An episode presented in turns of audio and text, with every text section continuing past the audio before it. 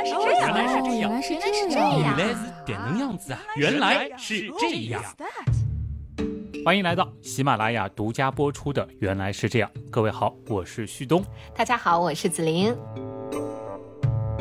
今天的话题呢，我们就从前段时间聊过的两个选题开始说起啊。一个是我们真离得开塑料吗？嗯，还有一个呢是阿联酋的旅游特辑，这感觉跨度有点远，是吧？对，没什么关系。这两个系列其实都提到了一个共同的东西。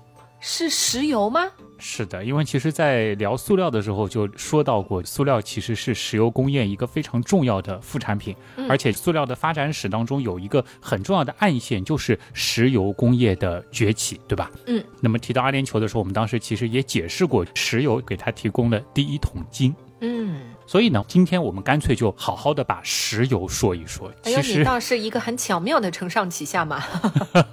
有点生硬是吧？也挺有意思的。原来是这样，都做了快十年了啊！但是石油这个，其实对于现代社会来说，再重要不过的能源，我们却一直没有好好的来聊一聊，对不对？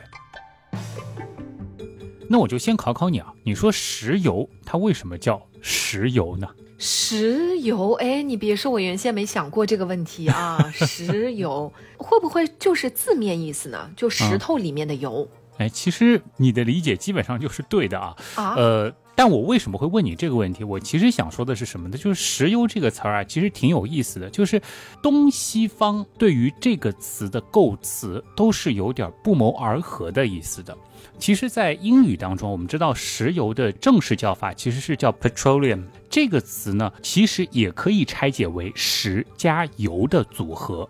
就它的前半部分 petrol，这是一个拉丁语的词根，它最早呢就可以追溯到古希腊语，它的本意其实就是岩石或者是石头。其实直到如今啊，岩石学它的英语呢也是 petrology，而它的这个后半部分 oleum 呢是源自于拉丁语，就是油的意思。嗯，这是一种巧合吗？哎，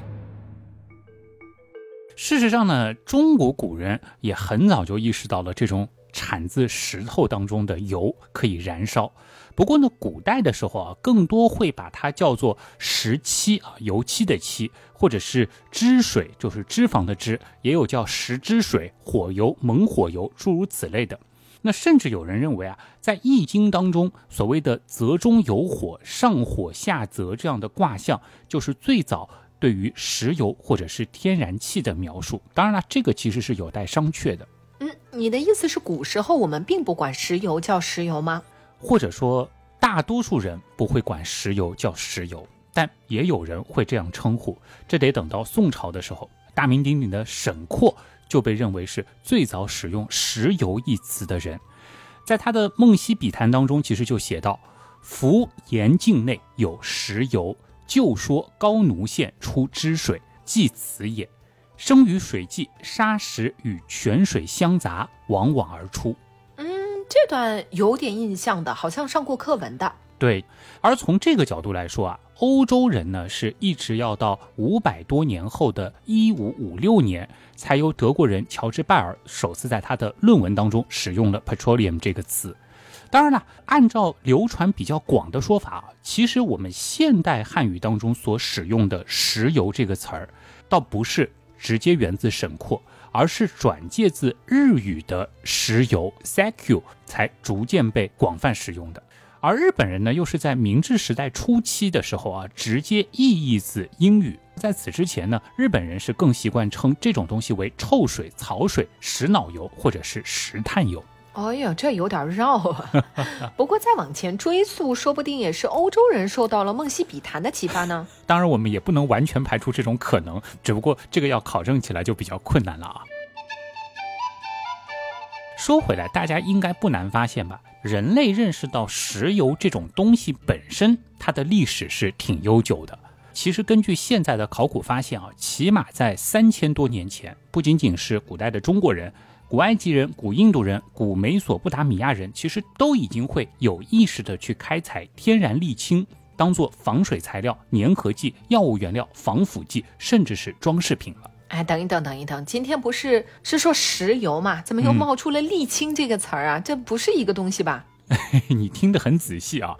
沥青呢，它的确不等同于石油，但是呢，天然沥青的形成却和石油密切相关，或者我们又可以说，沥青它其实是一种广义上的石油。嗯怎么说呢？地壳的移动和变化呢，其实会导致各种断层的产生。一些浅层的地下石油和天然气呢，其实就会沿着裂缝涌到地面上，冒出那种黏糊糊的深棕色液体。这种东西和地表的泥沙混合了之后呢，再挥发掉一些东西，其实呢就会形成沥青。那更有甚者，还会形成巨大的沥青湖。哦，所以天然沥青其实就相当于挥发了一部分物质的石油和砂石的混合物，对吗？呃，差不多是这个意思。当然，我们后面其实会对沥青有一个更加清楚的定义啊。对了，我顺便说一句啊，其实古生物爱好者可能知道，我刚才提到的这种沥青湖，也有叫做焦油坑的，它其实是一种非常理想的天然陷阱。动物如果不小心陷进去，往往很难逃脱。而随着时间的推移呢，它们的遗体就会被埋藏在沥青当中，最终化石化。又因为沥青隔绝了氧气和微生物，它减缓了分解的过程，所以呢，它们的遗骸的保存状态往往会非常非常的好。哦，所以它就可以为科学家研究古生物提供极其珍贵的这些信息了，是吧？是的，是的，其实有很多非常出名的重大的化石大发现，都是源自于古时候的那些沥青湖啊。哎，我们话说回来，其实除了天然沥青湖，一些浅层的油田呢，也很容易随着人们像是挖坑啊、凿井啊这样的活动被偶然发现。因此呢，即使是在几千年前的古人，也会直接利用石油。用石油干嘛？当燃料啊？嗯。这样说吧，古代的中国人呢，应该是很早意识到石油可以作为燃料的特点。比如说，晋代的《博物志》当中就有记载：“水有肥如肉汁，取注器中，始黄后黑，如凝膏，然即明，与膏无异，甚佳。比方人谓之石漆。”而在唐代的《酉阳杂俎》当中，其实也说到：“高奴献石之水，水腻浮上如漆，才以燃灯，即明。”哦，都在说这东西点燃以后用来照明的话非常亮啊。是的，是的。只不过呢，由于沥青或者是石油燃烧的时候呢，会产生大量的黑烟。如果说是用来作为室内照明的燃料的话，其实很容易把房子熏黑，而且呢挺呛人的。所以呢，在世界范围内啊，石油都没有成为主要的照明用燃料，更多的时候呢是作为防水或者是粘合剂来使用。而另一个利用它可燃这个特性的著名例子呢，可能就是荷马在《伊利亚特》当中所叙述的特洛伊人不停地将火投上快船，那船顿时升起难以扑灭的火焰。哦，把它当做武器来用。对，这种以原油和石灰为原料的燃烧弹呢，后来被称作希腊火。点燃之后呢，用弓箭远射或者用手来投掷，攻击敌人的船只，甚至呢还能够在水上燃烧。东罗马帝国，也就是后来的拜占庭帝国，它其实这个方法是用的很溜的，也是成功用它抵御了多次的外敌入侵。嗯，光是想想就知道很厉害呀。嗯，呃，说到这里，干脆来解释一下石油它的成分到底是什么呗。哎，简单的来说呢，它是由不同的碳氢化合物混合而成的。那除了碳和氢之外，还有硫、氧、氮、磷、钒等等的元素。不过呢，不同的油田，它的石油成分和外貌还是有很大区别的。这个呢，还会涉及到油品的问题。不过这里呢，就先不展开了。而在这些混合物当中呢，烃类又是构成石油的主要成分，大约是占到百分之九十五到百分之九十九。而在所有的烃类当中，烷烃又是其中的绝对大头。此外呢，还有环烷烃、芳香烃等等。哎，慢一点，慢一点啊！照顾一下还没有学到有机化学的朋友们。这个烃类是指什么呀？烃是有机化学的，我记得是第一课吧，就是只有碳氢两种元素构成的有机化合物，这也是有机化合物当中最简单的一大类。而至于为什么会写成左边一个火，右边一个已经的经的右半边呢？其实就是把碳和氢各取半边拼接起来的字儿嘛，正好和烃类的本意不谋而合。哦，哎，这个字造的很妙啊！是的，是的。对了，你刚才说的这几个烃，它有什么差别呢？我们刚才说到石油构成物的绝对大头是烷烃，那么烷烃呢，它其实就是碳原子间以单键相连接的链状碳氢化合物。而环烷烃呢，顾名思义，就是它是呈现出环状结构的。最常见的环呢是五个碳原子或者是六个碳原子所组成的环，前者呢叫做环戊烷，后者呢叫做环己烷。那至于芳香烃呢，这个又称芳香族碳氢化合物，一般呢是有一个或者是多个具有特殊结构的六元环，我们常说的苯环所组成的。它们每一种呢又可以分成数十种啊，这个就不展开了。哇，遥远的化学课的回忆慢慢被你勾起来了。我记得环戊烷、环己烷里的这个戊和己对应的其实就是数字。确切的来说呢，其实就是对应了。它们分子里所含的碳原子的数目，呃，这其实就是经典的普通命名法。呃，顺便说一下吧，烷烃分子所含的碳原子数在十个以下的，从一到十呢，我们依次就用甲乙丙丁戊己庚辛壬癸这十个天干来表示；而碳原子数如果是在十一个以上呢，就用数字来表示。嗯，懂了懂了。毕竟今天的主题不是有机化学课。是我其实想顺便说一个冷知识啊，这个其实也挺关键的。就是虽然在日常语境当中，我们提起石油，一般指的是所谓的原油，也就是在地下自然条件下以液态存在的烃类混合物。但如果说我们从广义的角度来看，或者说从地质和化学的视角来看，天然气也好，原油也罢，以及其他的那些在室温下呈现固态的烃类化合物混合物，比如说沥青、石蜡等等，其实都可以被视作为石油啊。这有点颠覆啊。对，因为我们通常不会把它们当做是同一种东西，对吧？嗯。所以我说这个是从广义上来说的，当然呢，从狭义上来说，一般呢，我们认为一到四个碳的烷烃通常是气体状态嘛，这个呢就被称为天然气。这其中呢，其实就包括了我们最熟悉的甲烷，但其实也包括乙烷、丙烷和丁烷。哦，所以严格来说，甲烷也并不等同于天然气。是的。另外呢，我相信大家应该也能够理解原油和石油这两个词儿的关系到底是什么了吧？哦，那就是严格来说，原油是液态形式的石油。是的，这两个词儿其实并不能直接画上等号啊。而石油这个词儿，其实在最广泛的意义上呢，是指在地下可以找到的任何的烃类混合物，包括气体、液体和固体的烃。而这其中，无论是哪一种烃类化合物，其实呢，都是由地下沉积层中相同的地质过程产生的。所以，我们认为本质上它们是一种东西。嗯，这下总算是梳理清楚了哈。嗯，不过既然说到了地质过程，那我觉得还是有必要和大家再解释一下石油它到底是如何形成的。我相信这个知识，估计别说咱们花花了，可能乔治都应该知道吧。嗯，呃，晚上问他一下啊，试试。好，按照最普遍的说法呢，就是石油的形成有点类似于煤，是古代的包括各类古生物啊，或者是藻类的遗骸在内的各种各样的有机物，透过漫长的压缩和加热的过程逐渐形成的，对吧？但我觉得事情应该没那么简单吧。我的套路你懂的啊。那我们知道，在自然界呢，因为有大量的微生物分解者的存在，生物遗骸似乎没有那么容易被大量埋葬，对吧？因此呢，就有很多学者认为，这个过程呢，它可能主要是发生在海洋当中的，嗯，而且是要高盐环境。这个呢，其实就保证了遗骸啊，它不太容易被微生物迅速分解，这就使得它们的遗骸中会有相当大的部分得以沉入海底。而海底又是低温环境、高压环境，这其实又进一步延长了遗体可以被保存的时间。哎，有道理啊！嗯，经年累月，应该就能积累厚厚的一层遗骸了。是的。感觉有点恶心，是吧？啊，然后呢，在地质运动的过程当中呢，这些物质又会包裹上泥沙或者被岩石覆盖，埋入到地下，并且在高温高压的状态下逐渐的被转化。但其实并不是直接转换成石油或者是原油，首先形成的呢，应该是蜡状的油液层，后来呢，再退化成液态和气态的碳氢化合物。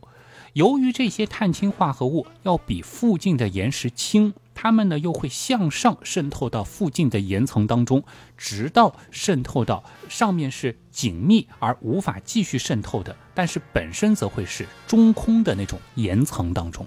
哦，那这就形成油田了吗？对，这其实就是有机学派的观点。而这一套石油生成的理论呢，通常也被叫做是生物成油理论。什么意思？你的意思是石油的形成过程其实是还没有定论的问题吗？嗯，你注意到关窍了啊。其实与有机学派对应的另一个学派呢，就是无机学派，而他们的理论也被叫做无机生成理论。他们就觉得啊，生物过程呢似乎没有办法解释地球上为什么会有如此众多的石油。而且呢，也的确是在一些不含生物的地层当中挖到了石油，所以呢，这个学派就相信石油应该是由于地球内部的一些物质经过化学反应之后形成的一种有机矿物质。这种说法他们觉得更加合理，这很颠覆哎。是的，无机学派呢就认为油气的形成呢是地球内部的水和碳化铁相互作用而产生的。而理论上呢，这个所谓的碳化铁是地球固体内核的潜在组成部分。地球深部的碳铁化合物遇到水之后呢，各自的碳和氢脱离，结合生成了稳定的碳氢化合物。哎，这也就是石油的基础了。怎么感觉也很有道理的样子？而且啊，这个最关键的是什么？这个学派的创始人可不是什么名不见经传的草根。而是大名鼎鼎的门捷列夫，门捷列夫啊，就是发明元素周期表的那位吗？正是他啊！所以其实这个学派当时的信徒也很多。嗯，我们知道门捷列夫是俄国人，对吧？呃，所以呢，尤其是在之后的苏联，无机学派的理论呢，也是得到了很多的支持者。这一度呢，是和有机学派不分上下的。那关键是啊，如果这个理论是成立的话，那理论上地球上的石油储量。可能会比我们原本以为的要多得多得多得多，也就是说，石油可能是可再生能源，对吧？就不需要节约了啊。反正地球会源源不断的主动生产，对吧？啊，是的。如如果真的是这样，如今的课本上肯定也不会是以有机学派的观点为主了，对吧？其实无机学派这个理论最大的 bug 在于，按照这个理论啊，应该是越深入地壳。我们就能发现越多的油才对，但现在勘探下来的情况呢，好像又和他的预测是不相符的。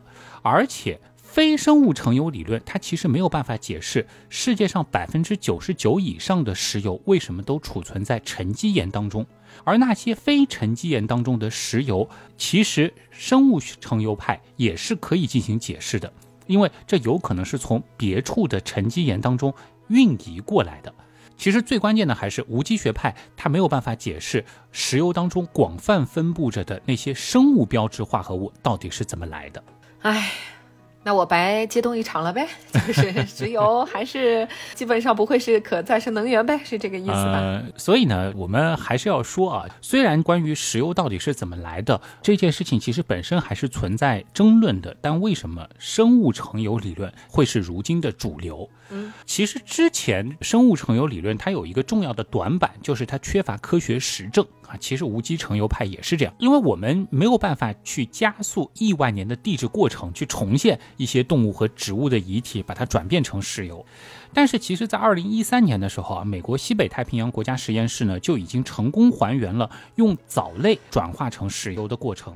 他们呢是通过模拟原油的那种高温高压的生产环境，把藻类呢放到密封的反应器当中，然后呢提供高温高压，差不多一个多小时的时间。就得到了和原油非常相似的生质的这种油状物。嗯，就是虽然不能斩钉截铁的说所有的原油都是这么来的，但起码从生物到石油的这个过程的确是有可能的。嗯，呃，从这个角度来看的话，未来说不定可以把这种工艺商业化呀，这样好像也不用担心石油采完的问题了呀。是的，其实在此之后呢，的确也有很多商业团队加入了这方面的研究，他们也希望能够找到产油量足够高的藻类种类，并且呢，可以进一步降低这个过程本身的能耗，从而呢，成为一种天然石油的理想替代方案。嗯，之前听了塑料那期，我其实还有点担心，如果哪一天石油真的开采完了啊，我们连塑料都没得用了。嗯，但是今天这样看来，好像问题也不大嘛。当然，石油真的会开采完吗？呃，这个事儿我们可能还先打个问号啊，稍后再来聊。哎，对了，前面你说啊，人们很早就发现并开始利用石油，但是在很长一段的时间里呢，石油并不是主流的燃料。那么是从什么时候开始，石油在燃料界的地位才变得那么的重要呢？哎，要说明白这背后的原因呢，倒其实并不是一个特别短的故事啊。我们说，在漫长的人类历史当中呢，其实人们一直在寻找各种所谓的能源转换方法，无论是我们用火来烧饭取暖冶炼，还是用风力和水力来驱动帆船或者是研磨谷物。但是使用这样的能源本身啊，其实呢也有很多限制条件。你想用火的话，我们首先得砍柴，对吧？用风的话，是不是得看老天爷的眼色？你如果是利用水力的话，那你好歹边上得有条河，是吧？这是有赖于地理环境的。那更不用说，其实在过去我们是没有办法用火力来驱动帆船的，也不可能用水力来取暖做饭的，是不是？对。呃，就是我们对这些能源的利用，它都是属于非常直接的，对，是没有办法把它转换的。嗯，那硬要说转换的话呢，植物的生长是离不开太阳能的，对吧？而人和牲畜吃了植物之后呢，其实就相当于是间接利用了太阳能，而我们干活卖力气的过程呢，其实又是生物能转换为机械能的过程。说起来也的确是这么回事儿啊，不过人也好啊，牛马也罢，总是要吃饭、睡觉、休息的。是，这其实就是工业革命的伟大之处啊！一直等到蒸汽机的出现，才让我们可以高效的将热能转化为动能。那也是从这个时候开始，燃料在生产中的地位变得前所未有的重要了。哦，石油就是在这个时候登上舞台中央了吗？其实还没有啊。那在当时呢，其实蒸汽机最最重要的燃料是煤，由此呢，其实也催生出了一系列如何增加煤的燃烧效率、提高安全性、降低污染等等的研究。到了一八四六年的时候呢，加拿大人是发明了从煤炭当中提取煤油的方法，这种照明效果好、烟尘少、燃烧稳定、方便携带的新型燃料煤油，很快就在照明领域大放异彩了。但是呢，也有问题，就是从煤炭当中提取煤油的过程非常复杂，成本呢也很高。不过呢，很快就迎来了转机。六年之后，波兰人吴卡谢维奇呢，他又发明了更加简单的方式，就是直接从石油当中提取煤油。所以，石油开始被人们重视，还是从照明燃料开始的。是的，那随着煤油灯的迅速普及啊，人们就迅速意识到了石油。这种黏糊糊、臭烘烘的天然燃料，它的商业价值，那石油开采业呢也开始蓬勃发展。到了十九世纪中叶，最早的现代炼油厂、现代油井都已经诞生了。只不过呢，当时开采石油的主要目的还是为了获取可靠的照明燃料。哦，那真正的转变应该是内燃机的发明，对吗？是的。煤油的普及呢，也让很多科学家开始探索起它的更多可能。一八七六年，德国科学家奥托就发明了直接在气缸内燃烧的引擎，这就宣告了内燃机时代的开启。而这种机器的燃料就是煤油。那我很好奇啊，内燃机到底比蒸汽机先进在哪里呢？为什么说这是一种划时代的发明啊？嗯。很重要的问题，内燃机呢，它比蒸汽机的体积要小很多很多，但是它的功率又更强，而且它也不用像蒸汽机一样需要预热和冷却，毕竟我们烧开水的过程是需要不少时间的，对吧？对。还有就是它不需要像蒸汽机那样，在这个过程当中是要不断的加水和煤炭的。那关键的是啊，由于内燃机是在自己的肚子里燃烧燃料，这样的直接的燃烧方式就提高了能量的转换效率。而蒸汽机呢，由于是要经过水这个中介，在能量转换的效率上就明显存在劣势了。嗯，就是换句话说，就算用同样分量的煤油去驱动蒸汽机和内燃机，输出的动力也是后者远远大于前者。哎，你说的非常正确。那内燃机为什么不能烧煤呢？内燃机的工作原理呢，是基于燃料的快速燃烧和气体膨胀，这就需要燃料本身它能够迅速并且完全的燃烧。你想煤。它的燃烧过程是比较慢的，对吧？而且它也不易于完全燃烧吧，所以呢就不适合内燃机的快速循环。当然，也有人说可以磨成粉啊，但是煤燃烧之后，它其实会有很多的污染物，这个呢是有可能堵塞内燃机的内壁。那换句话说呢，就是内燃机它通常燃烧的是气态或者是液态的燃料，而这些燃料呢是可以通过喷嘴以细小的那种颗粒状喷入到燃烧室，和空气混合之后呢，要能够迅速的燃烧，嗯，懂了，就是液体燃料是内燃机的关键。对，其实啊，在最开始的时候，内燃机并没有立刻表现出对蒸汽机摧枯拉朽般的取代能力。这其中呢，有个很重要的原因就在于煤油它的能量密度是比较低的，而且呢，体积还是比较大，需要很大的燃料储存空间。那说白了就是煤油内燃机，它的效率还不太行。想不到这里还有转折。对，那新技术的出现呢，其实在最开始的时候都是这样的，但这并不会影响科技界对于这种新技术的探索热情。另外一方面，化学和炼油技术在这个时期也在快速的发展。在此期间呢，科学家们又进一步的从石油当中提取出了柴油和汽油。而比起煤油啊，它们的燃点更高，燃烧的速度也更快，可以输出更多的能量。而随着1885年戴姆勒发明了汽油燃料的内燃机，整个工业界和交通运输界的面貌才彻底开始被重塑。从此呢，石油就正式成为了工业的血液。对，对于石油资源的争夺呢，其实也成了二十世纪以来众多人类纷争的。导火索，哎呀，是啊，是啊，人类啊，人类啊。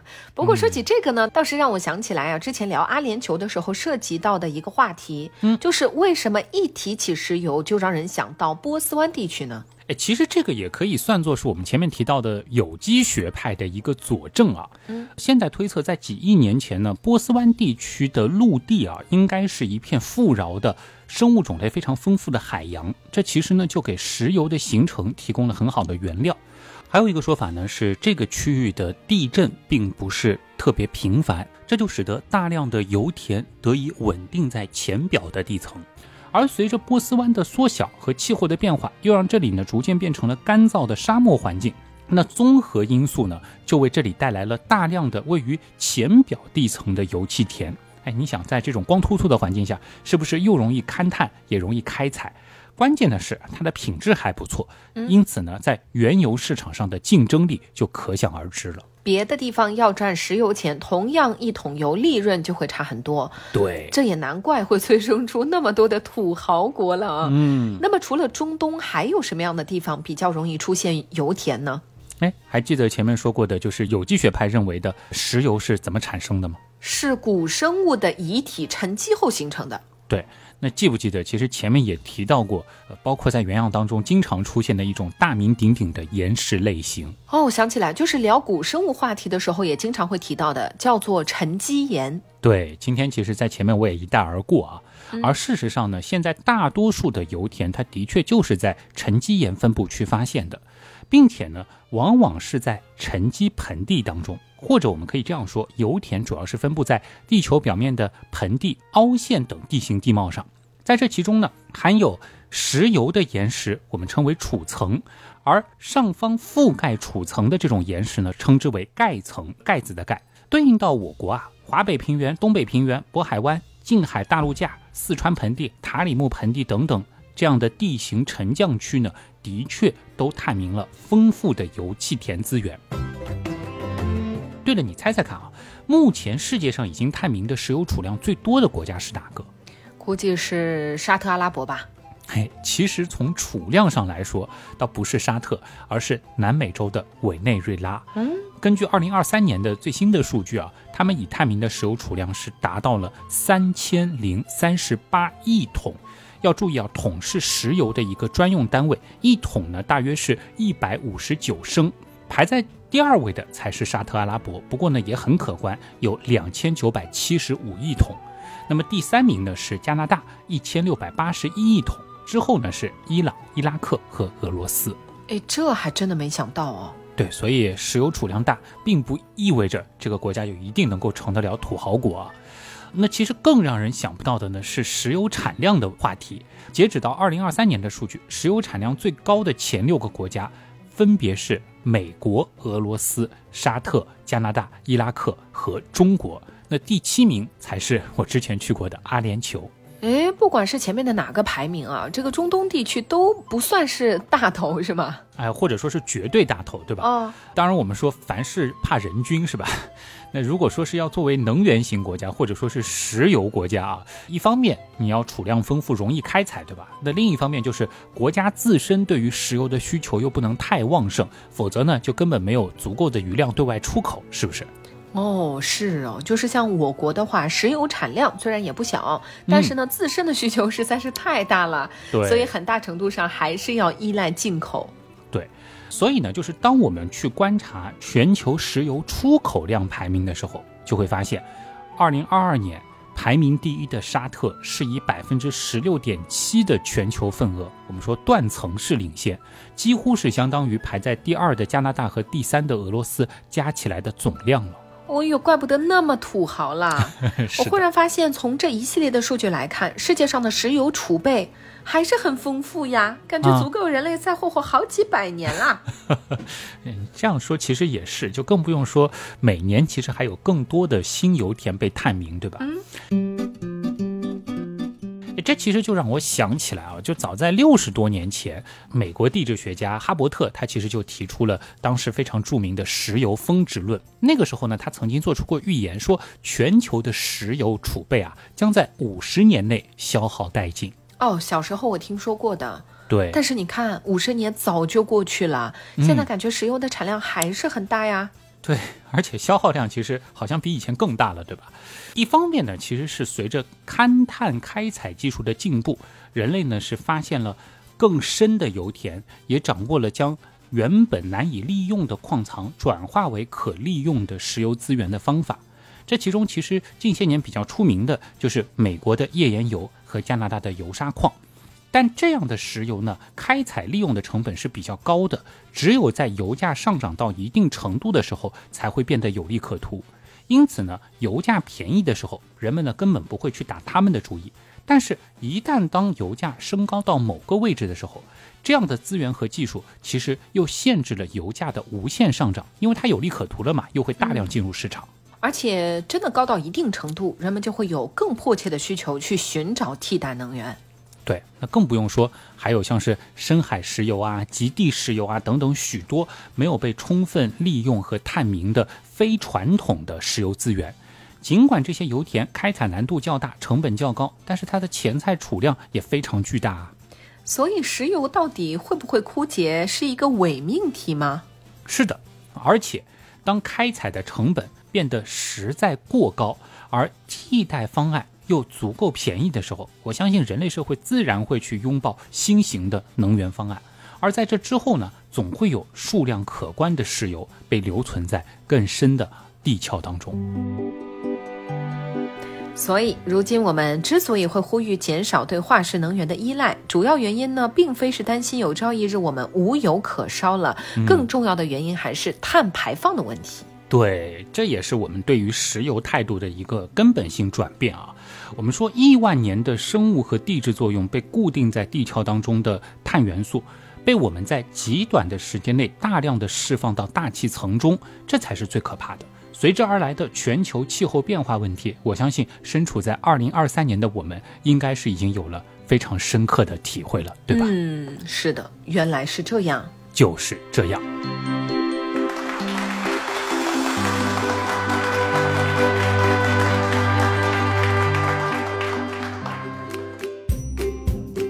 这种物质向的话题是比较经典的，原来是这样的套路，对吧？嗯，是的，而且其实逻辑还是比较清晰的，嗯，一下子就能够听懂。这种类型的话题，我个人也比较喜欢，因为它就既有历史的部分，对吧？这甚至也会有一些语文的部分，然后呢，也能把化学啊、地质啊各方面的学科结合的比较好。当然，其实说起来，石油工业本身就是一个非常跨学科的领域，整个链条上其实是离不开地质、离不开地理，也离不开一系列的化学知识的。嗯，是一个综合性的问题。对，所以其实聊石油啊。真的一期节目是肯定不够的，这里呢就先挖一个坑啊，之后呢也会和大家来讲一讲石油的开采到底是怎么一回事儿，以及整个石油工业，或者说是我们一直说的什么汽油啊、柴油啊，对吧？包括煤油啊，它到底是有什么样的区别，以及他们的这个生产是如何进行的？嗯，那这篇文案你说这么的原样哈，是你自己写的吗？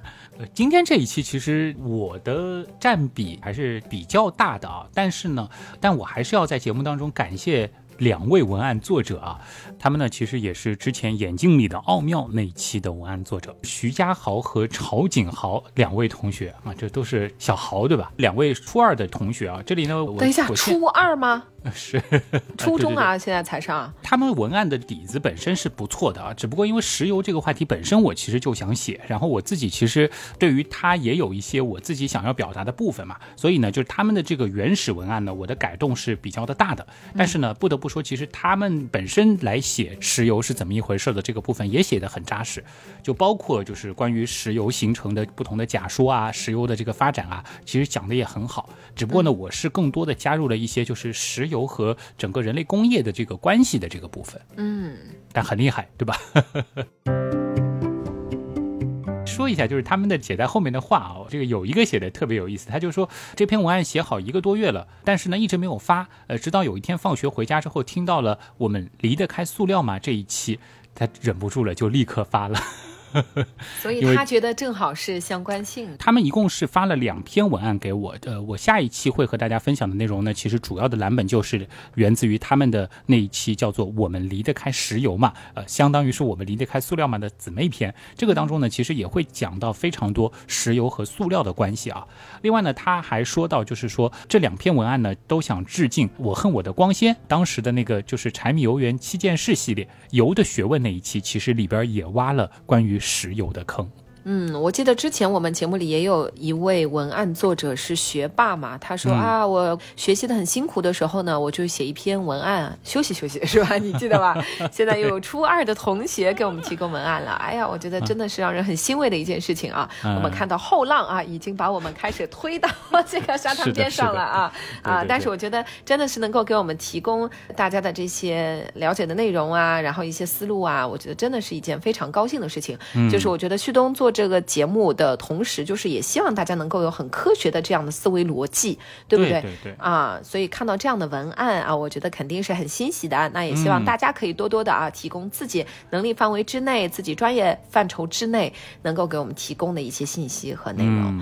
对。这里我我想再插一句啊，因为我我注意到就是他们的这个写在后面当中有一段吐槽挺有趣的。他说我要重点吐槽一下用用人工智能写文案的部分啊。他说他们一本正经胡说八道的能力实在太强了，我差点没认出来，把我耍的团团转，可能在中间还走了一些弯路啊。他说这里我要和与我一样想用 AI 写文案的同学提个醒啊，AI 技术不靠谱，这个文案还得靠自主啊。啊，就有的时候可能你还会被他坑了，是吧？就是也许说总结出来的内容。并不完全的靠谱啊，对，所以学习还得靠自己，是不是？它只能是一个辅助的一个工具而已。